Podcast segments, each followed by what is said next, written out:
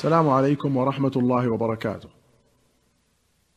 أخرج البخاري عن ابن عباس قوله وما لكم لا تقاتلون في سبيل الله والمستضعفين إلى قوله الظالم أهلها قال كنت أنا وأمي من المستضعفين من الرجال والنساء وفي رواية تلا ابن عباس إلا المستضعفين من الرجال والنساء والولدان فقال كنت أنا وأمي ممن عذر الله أنا من الولدان وأمي من النساء وأخرج البخاري ومسلم عن سعيد بن جبير قال قلت لابن عباس ألمن قتل مؤمنا متعمدا من توبة؟ قال لا فتلوت عليه هذه الآية التي في الفرقان والذين لا يدعون مع الله إلها آخر ولا يقتلون النفس التي حرم الله إلا بالحق إلى آخر الآية. قال هذه آية مكية نسختها آية مدنية ومن يقتل مؤمنا متعمدا فجزاؤه جهنم. وفي رواية قال اختلف أهل الكوفة في قتل المؤمن فرحلت فيه إلى ابن عباس فقال نزلت في آخر ما نزل ولم ينسخها شيء.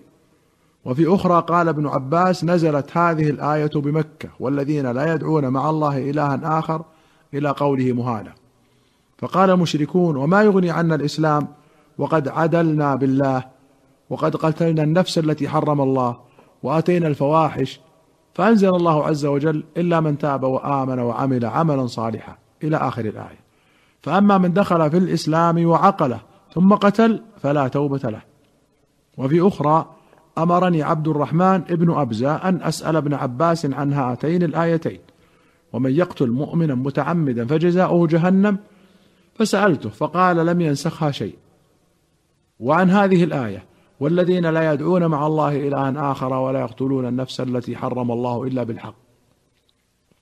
قال نزلت في أهل الشرك. وأخرج أبو داود عن أبي مجلز في قوله تعالى ومن يقتل مؤمنا متعمدا فجزاؤه جهنم. قال هي جزاؤه فإن شاء الله أن يتجاوز عن جزائه فعل. قال النووي في شرح صحيح مسلم هذا هو المشهور عن ابن عباس. وروي عنه أن له توبة. والرواية الثانية هي مذهب جميع أهل السنة الصحابة والتابعين ومن بعدهم. وما روي عن بعض السلف مما يخالف هذا محمول على التغليظ والتحذير. وليس في الآية تصريح بأنه يخلد في النار إنما فيها جزاؤه ولا يلزم منه أن يجازى. انتهى كلام النووي. وكله سيأتي في موضعه. دليل على أن لا أحد تؤخذ كل أقواله إلا رسول الله صلى الله عليه وسلم. وأما غيره فأقوالهم معروضة على سنته فما وافقها قبل وما خالفها ترك. وأخرج البخاري ومسلم عن ابن عباس ولا تقولوا لمن ألقى إليكم السلام لست مؤمنا. قال كان رجل في غنيمة له فلحقه المسلمون فقال السلام عليكم. فقتلوه وأخذوا غنيمته فأنزل الله في ذلك. إلى قوله تبتغون عرض الحياة الدنيا تلك الغنيمة. قال قرأ ابن عباس السلام. ألقى إليكم السلام. قال البخاري السلم والسلم والسلام واحد. وأخرج البخاري عن ابن عباس قال لا يستوي القاعدون من المؤمنين عن بدر والخارجون إلى بدر. وأخرج البخاري عن ابن عباس إن كان بكم أذى من مطر أو كنتم مرضى قال عبد الرحمن بن عوف وكان جريحا. وأخرج البخاري ومسلم عن طارق بن شهاب قال جاء رجل من اليهود إلى عمر بن الخطاب فقال يا أمير المؤمنين آية في كتابكم تقرؤونها؟ لو علينا معشر اليهود نزلت لاتخذنا ذلك اليوم عيدا. قال أي آية؟ قال اليوم أكملت لكم دينكم وأتممت عليكم نعمتي ورضيت لكم الإسلام دينا. قال عمر قد عرفنا ذلك اليوم والمكان الذي نزلت فيه على النبي صلى الله عليه وسلم وهو قائم بعرفة يوم جمعة. وأخرج الشيخان عن أنس قال كنت ساقي القوم في منزل أبي طلحة فكانت خمرهم يومئذ الفضيخ وهو شراب يتخذ من بسر مفضوخ أي مشدوخ. فأمر رسول الله صلى الله عليه وسلم مناديا ينادي ألا إن الخمر قد حرمت قال فجرت في كل سكك المدينة. فقال لي أبو طلحة اخرج فأهرقها. فخرجت فأهرقتها. فقال بعض القوم قد قتل قوم وهي في بطونهم. فأنزل الله عز وجل ليس على الذين آمنوا وعملوا الصالحات جناح فيما طعموا إلى آخر الآية. وسيأتي في حديث جابر أن الخمر حرمت بعد أحد. وأخرج الشيخان عن أنس قال خطب رسول الله صلى الله عليه وسلم خطبة ما سمعت مثلها قط. فقال لو تعلمون ما أعلم لضحكتم قليلا ولبكيتم كثيرا. فغطى أصحاب رسول الله صلى الله عليه وسلم وجوههم ولهم خنين. فقال رجل من أبي؟ فقال فلان. فنزلت هذه الآية. لا تسألوا عن أشياء إن تبد لكم تسؤكم. الخنين بالخاء المعجمة صوت يخرج من الأنف وهي رواية الأكثر. وروي بالحاء المهملة وهو صوت يخرج من الفم.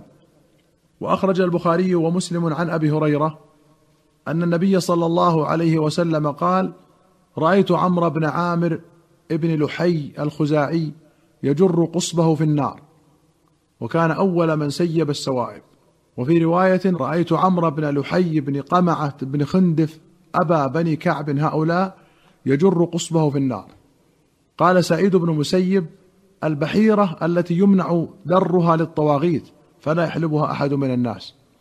والسائبة كانوا يسيبونها لآلهتهم لا يحمل عليها شيء. والوصيله الناقة البكر تبكر في أول نتاج الإبل بأنثى ثم تثني بعد بأنثى. وكانوا يسيبونها لطواغيتهم إن وصلت إحداهما بالأخرى ليس بينهما ذكر.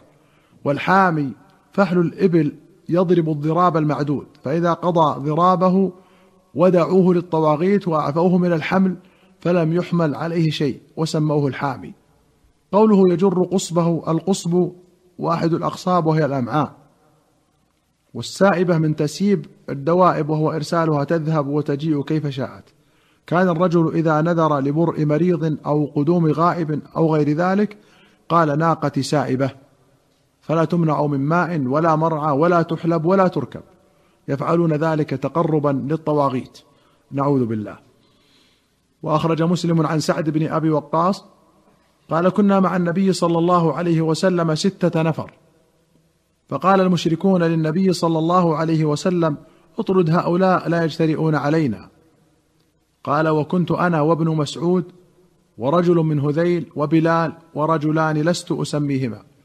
فوقع في نفس رسول الله صلى الله عليه وسلم ما شاء الله أن يقع فحدث نفسه فأنزل الله عز وجل ولا تطرد الذين يدعون ربهم بالغداة والعشي يريدون وجهه. وأخرج البخاري عن جابر قال لما نزلت هذه الآية قل هو القادر على أن يبعث عليكم عذابا من فوقكم؟ قال رسول الله صلى الله عليه وسلم أعوذ بوجهك قال أو من تحت أرجلكم. قال أعوذ بوجهك. قال أو يلبسكم شيعا ويذيق بعضكم بأس بعض. قال رسول الله صلى الله عليه وسلم هذا أهون أو هذا أيسر. وسيأتي في أشراط الساعة من حديث سعد. قول النبي صلى الله عليه وسلم سألت ربي ثلاثا فأعطاني ثنتين ومنعني واحدة. سألت ربي الا يهلك أمتي بالسنة فأعطانيها. وسألته الا يهلك أمتي بالغرق فأعطانيها. وسألته ألا يجعل بأسهم بينهم فمنعنيها. قال الطيبي هو من قوله تعالى أو يلبسكم شيعا ان يجعلكم فرقا مختلفين على أهواء شتى كل فرقة تابعة لإمام وينشب القتال بينكم ويذيق بعضكم بأس بعض. نعوذ بالله من الفتن ما ظهر منها وما بطن. أيها المستمعون الكرام إلى هنا نأتي إلى نهاية هذه الحلقة. حتى نلقاكم في الحلقة القادمة إن شاء الله. نستودعكم الله. والسلام عليكم ورحمة الله وبركاته.